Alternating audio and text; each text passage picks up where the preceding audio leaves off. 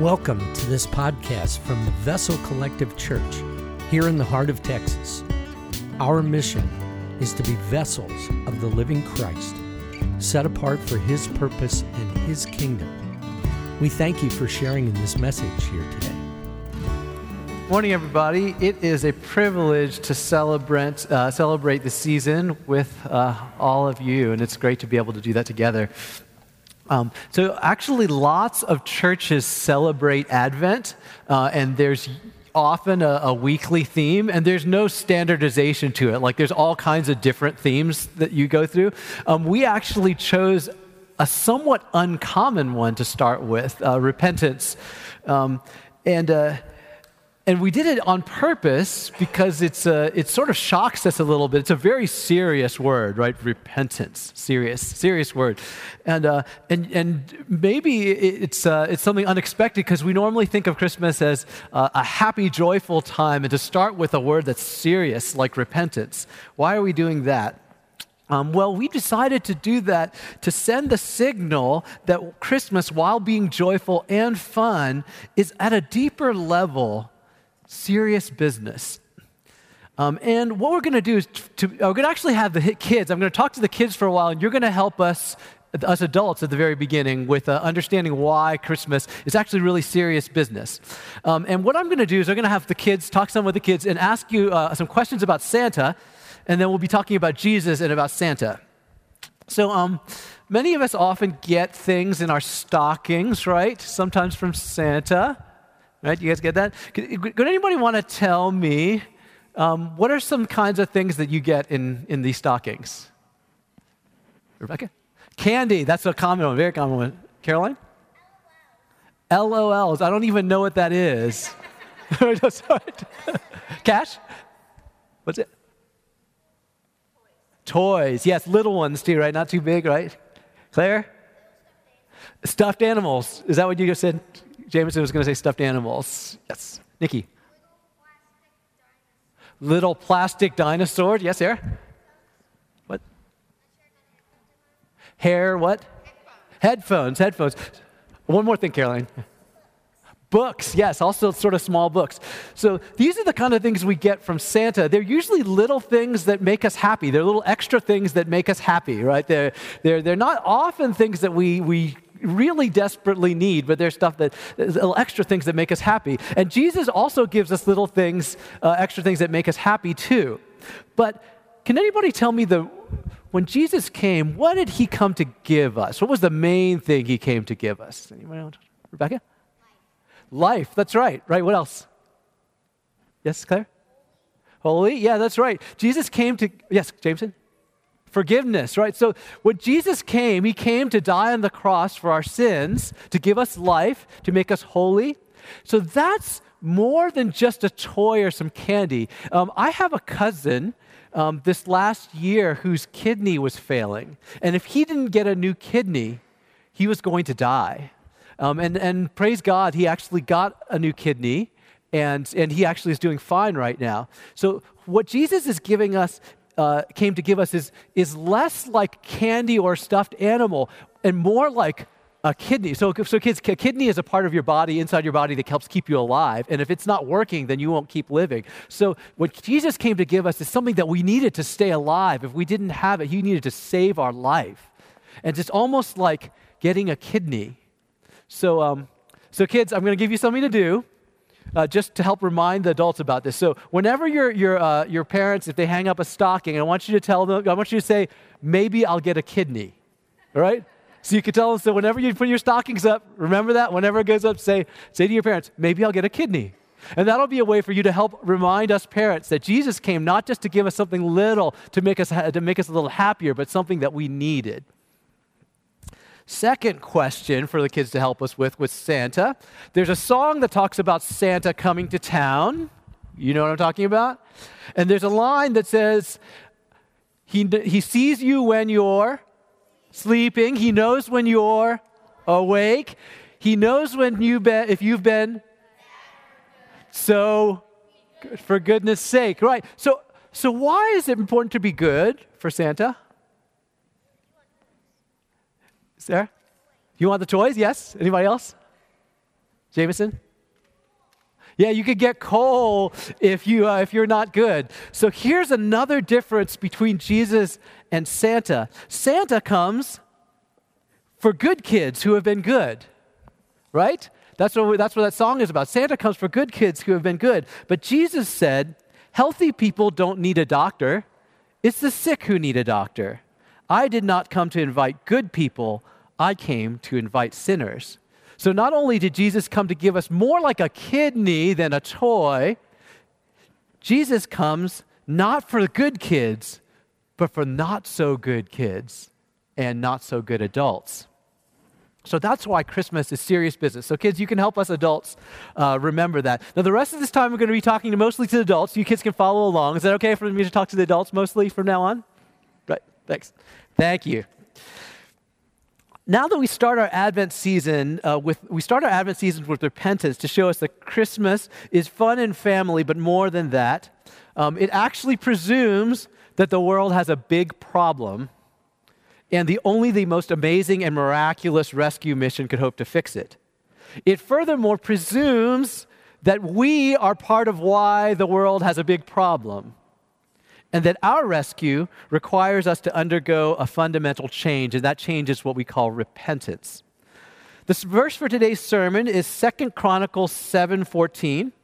Originally, it was a promise given specifically to Israel having to do with Solomon's temple. So in chapter 6, Solomon had just built a temple and he prays to God and says, If this bad thing happens and we pray toward this temple, please hear us. If this bad thing happens, if we pray toward the temple, well, please hear us. If this bad thing happens, he keeps going through all these bad things that will happen, uh, and please hear us. And would you please hear us and heal us and forgive us? And Second Chronicles 7 is God's answer to Solomon, essentially saying, Yes, I will do what you've asked. And Second Chronicles 7 14 uh, reads this way, and, and it has a beautiful and clear picture of repentance and how repentance works, and that's how what we're going to sit in this morning. Second Chronicles 7 14. If my people who are called by my name will humble themselves and pray and seek my face and turn from their wicked ways, then I will hear from heaven and I will forgive their sins and will heal their land.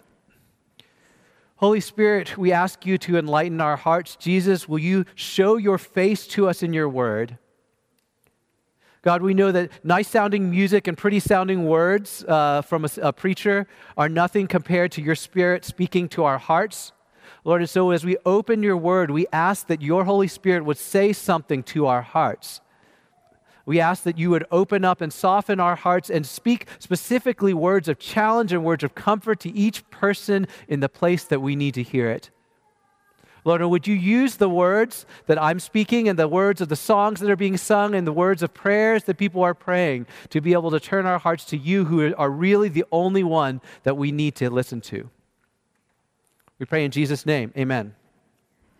So, those of you who are here for that amazing uh, week with uh, uh, service with Karen Green last week, she defined repentance. Do you remember that? She said a lot of things, but I remember she was right here. She said, Repentance means when you have your sins and you turn away from them and says, I'm not going back there no more right? That's repentance. And that's a great, that's a great definition of repentance. In this passage, it, it's, it's uh, depicted in the, the phrase, turn from their wicked ways.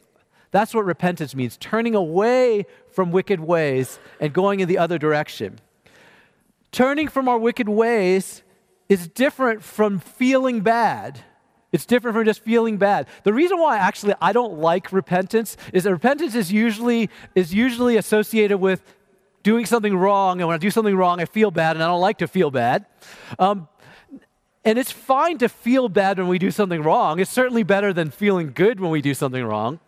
Um, but repentance is different than feeling bad. Sometimes, actually, it's easier for us to just feel bad about ourselves than actually to turn away from what caused the problem in the first place. As a matter of fact, we could get stuck with feeling bad, with doing something wrong, and say, oh, well, I'm just a rotten person, or I'm a terrible husband or wife, I'm a terrible parent, I'm a terrible this, and just get stuck wallowing there and not actually turn from the thing that, that's got us in the first place. And so, what we're going to see in this verse is a, is, a, is a way to help us understand what is the way that actually gets us to repentance. How do we actually get to repentance to turn from our wicked ways? Notice that the verse doesn't just say, if you turn from your wicked ways, then I will heal you and forgive you. There's some, there are things that come before it. Notice what comes immediately before turning from your wicked ways. The verse says, Seek my face and turn from your wicked ways. Seek my face. And the thing we need to understand is you can't really turn if you don't seek. You can't really turn if you don't seek. The way that works is that the reason why that's the case is it's not actually very easy to turn from our wicked ways. Um, in the Bible, the word ways refers to ingrained habits things that are repeated and reliable patterns of behavior, things you do over and over again automatically because you can't help it. That's what ways are. When the Bible talks about your ways are not God's ways, we're talking about our repeated patterns of behavior, how we do stuff automatically, and how God does stuff automatically, God's ways. And it said, God's ways are not our ways. When the Bible says that uh, when the people of Israel, right before they went into the promised land, God said, There are people living in this land that don't follow the ways of God. So don't imitate their ways. Don't follow their ways. They're going to have ways they do things that are just automatic and habitual, and that's how they do it. And you're not to follow their ways. And so, because a way is not just a mistake, it's actually a pattern. It's something that we are in, in some way stuck in because it's automatic. Like sometimes habits, like if you have a habit like a nervous tic, like sometimes I'll click pens, you know, that's like a way. Now that doesn't, that's not a sinful way most of the time, I guess, but that's a habit. I can't help, if I've got a pen, I just click the pen, click, click, click, click, click, click, click. Um, some of us have had experience with addiction in one form or another. Addiction is a great picture of a way. It's something that it, it, you, you can't help it. You just do it over and over and over again.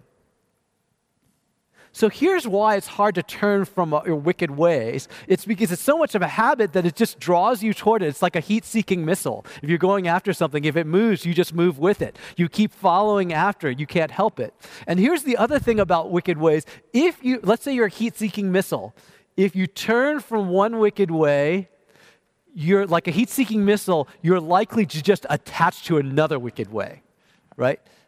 Um, it's like if you if you are used to um, like for instance. Um, for me, one of the one of the my patterns is uh, uh, one of my patterns of sin is is actually um, sort of getting absorbed in myself and not paying attention to other people and not listening to them. I can be sitting there and just someone's talking and not listening to them, or I feel like I just need to be by myself and just everyone leave me alone. I'm just going to be.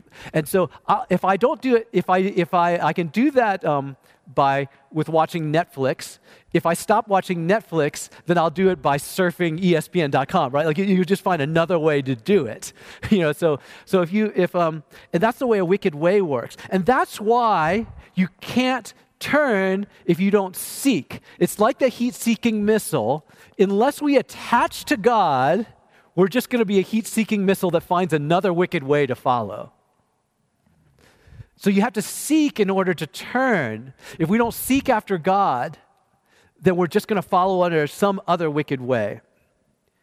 Seeking God's face is recognizing that God Himself, that God Himself is, is what we need, and that we can find in God what we think we need when we're pursuing our addictions, right? It means we, we can find in God what we think we need when we're following our addictions. For instance, I, am again, I've said I'm the kind of guy who, who likes alone time to be by myself. And so what happens with that is that I find, I, I think I need that, right? And so I think I need ways to get a break from everything and get a break from everybody. And, and, uh, uh, and, and it's, it's all right to take breaks and it's all right to have alone time, right? Um, but, but for me to understand that what I really need is not a break.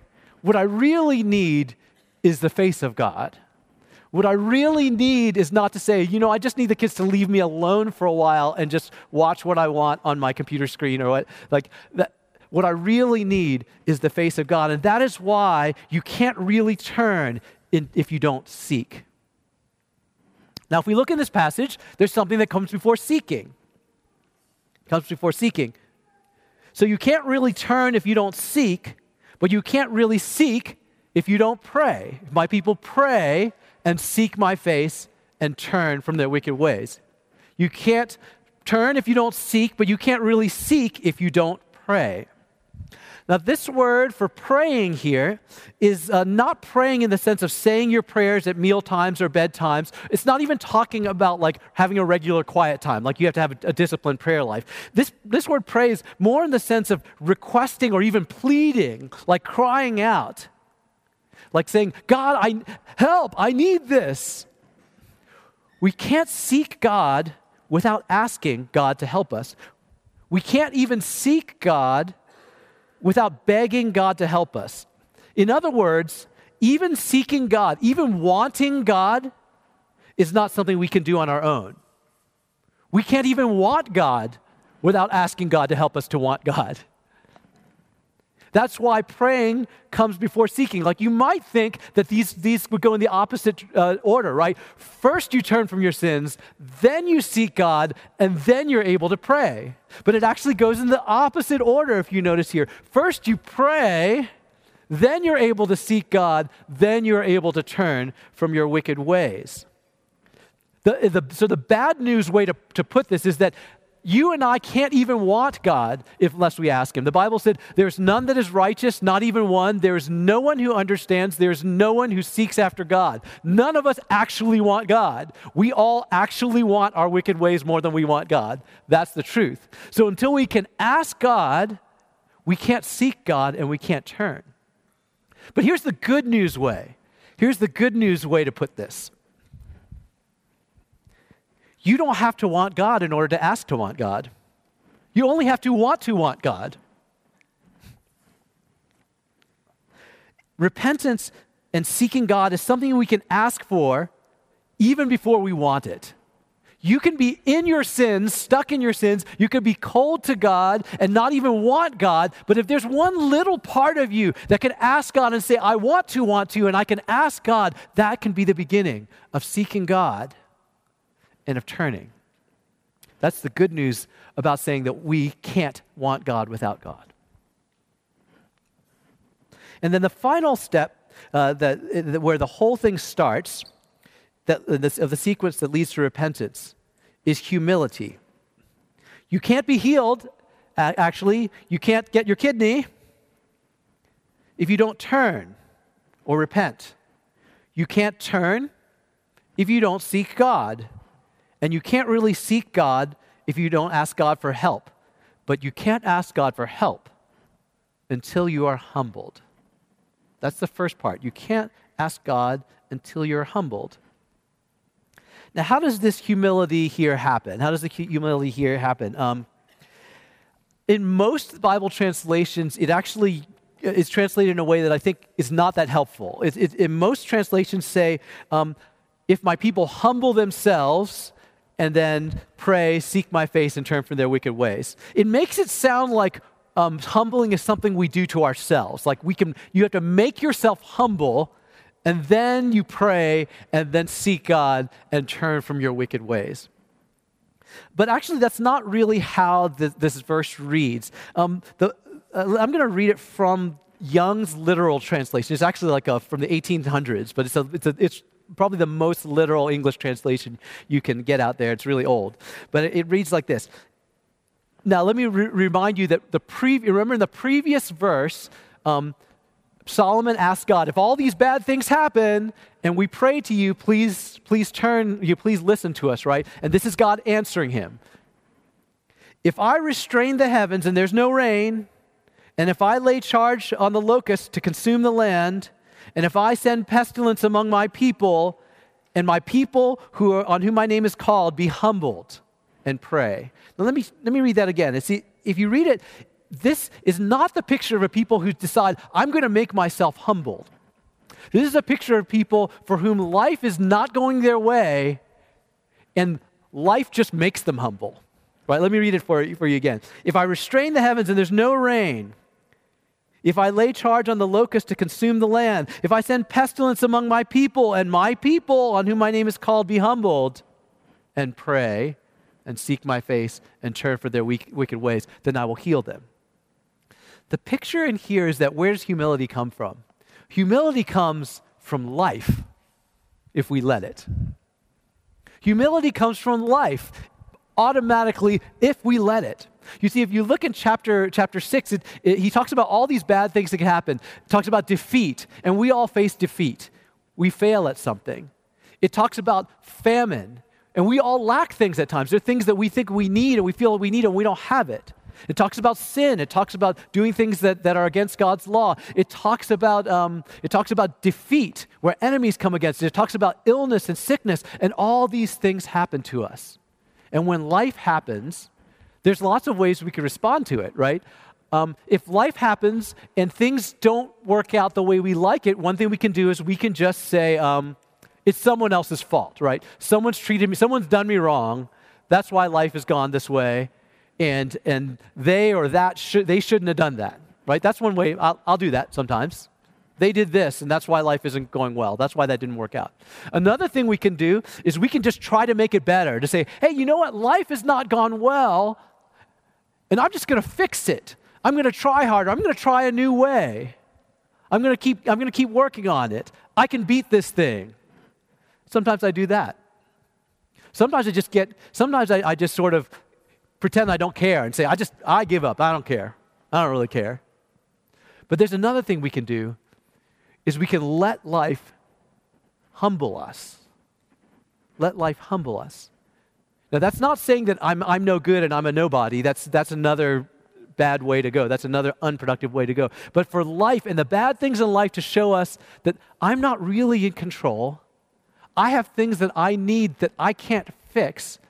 I am much smaller than this life. I'm important to God, but I'm too but but life is too big for me. And that is what the picture is is that if the the tribulations of life, if we allow them to make us humble, that's the first step for us to be able to cry out to God and seek God's face and turn for our wicked ways and receive healing. That's the pathway to repentance. The pathway to the repentance starts at the most universal thing that we could all experience life and the way that life throws things at us. So let me ask you, where are you this morning on this pathway to repentance? Where are you? Are you at a place um, where you, you just you came here this morning ready to turn from your wicked ways that you know that god is, is saying i want you to turn back to me from whatever this pattern of sin is. If that is praise god i'm really glad you're here. Most of us don't start that way. Most of us don't come in uh, to, to worship or to pray in our, in our daily time with god saying oh I'm, god i'm ready to turn. Some of us are in places to say you know what? I'm sort of stuck i'm in a place where um, I've been trying my best to change. I've been trying my best to, to, to, to be a, a person who follows you, and I'm not there. Um, maybe for you, the key is to seek God's face, not to worry so much about trying to break a bad habit, but to know that, that you really want God, that what you really want is God more than whatever you get out of your sin. Maybe that's where you are. Or maybe you're in a place um, where you know, I, that sounds nice. It sounds nice to be able to turn and seek God, but I'm not sure. I think I'm, I'm pretty fine. I'm not, it's, it's, it's not something I'm really interested in right now. For you, maybe the place is to ask. To ask. If there's a part of you that says, you know what, I can walk out of here today, and I can pretty much go on with my life and, and uh, sin my wicked ways or seeking God's face, you know, I can take it or leave it. And even those who have been Christians for a long time can go through periods of time that are like that. And maybe for, for us, the thing to do would be to ask, to say, God, I, I, I'm asking you. I can't do this on my own. I can't even want you on my own. Will you please give me a heart that wants to seek you first and then turn from my wicked ways? Or maybe um, you're someone who is, uh, who's not even at that place. You're just saying, I don't even know what the starting point is of this whole, of this whole thing. Well, um, for you, the challenge is look at this life. Look at the life that you're, that you're living, the life that you're, you're um, walking through right now. Are there hard things in it? And how are you responding to the hard parts of your life today? All of us have had, you know, uh, praise God if you've had a great week this week. Um, but most of us have had something this week that didn't go our way. And many of us can think of the last number of weeks and months. There's something in our family, in our home, in our job that's really, really like it's just, it's just going, it's just going terribly. Will you let that turn you to humility? Will you let it tell you not that you're worthless, but that you're too small? Not that you can do it, but that you're too small. Not that it's someone else's fault, although it might be someone else's fault, but that you're too small. Because if my people will humble themselves, cry out, seek my face, and turn from their wicked ways, then I will heal them. I will hear them. I will heal them and heal their land. Lord God Jesus, we thank you that you came not for the, the healthy, but the sick, that you came not for the righteous, but for sinners. We thank you that you give us the gift and the opportunity and the privilege of repentance, not to just be people who beat ourselves up and feel bad, but to receive your healing. Lord, wherever anybody is in the room today, I pray that you would touch each of us, that you would tell us where we are on this pathway to repentance. Repentance is a lifestyle, not something that we do one time in our life, but the way that we live our life. Lord, for those of us who know that we're stuck somewhere, Lord, would you give us the heart to seek your face, to know that you are beautiful and good and sufficient, and that we need you more than anything else, and that we can, we can chase after you instead of our sin. And for those of us that aren't even in the place of wanting you, Lord, would you give us a heart to ask? Would we even in this moment say, God, I, I don't want you, but I want to want you? And there are those of us who have just been going through life and facing the challenges of life. And Lord, would you, would you open our eyes and ears to say that the troubles of life are not just things that have gone wrong, but they're things that give us an opportunity an invitation to become humble, to know that we, the, the world and this life is too much for us, and that that would bring us to pray to you. We thank you for listening today and pray that you are blessed by this message. We invite you to join with us on Sundays or connect with us at our website, vessel.church.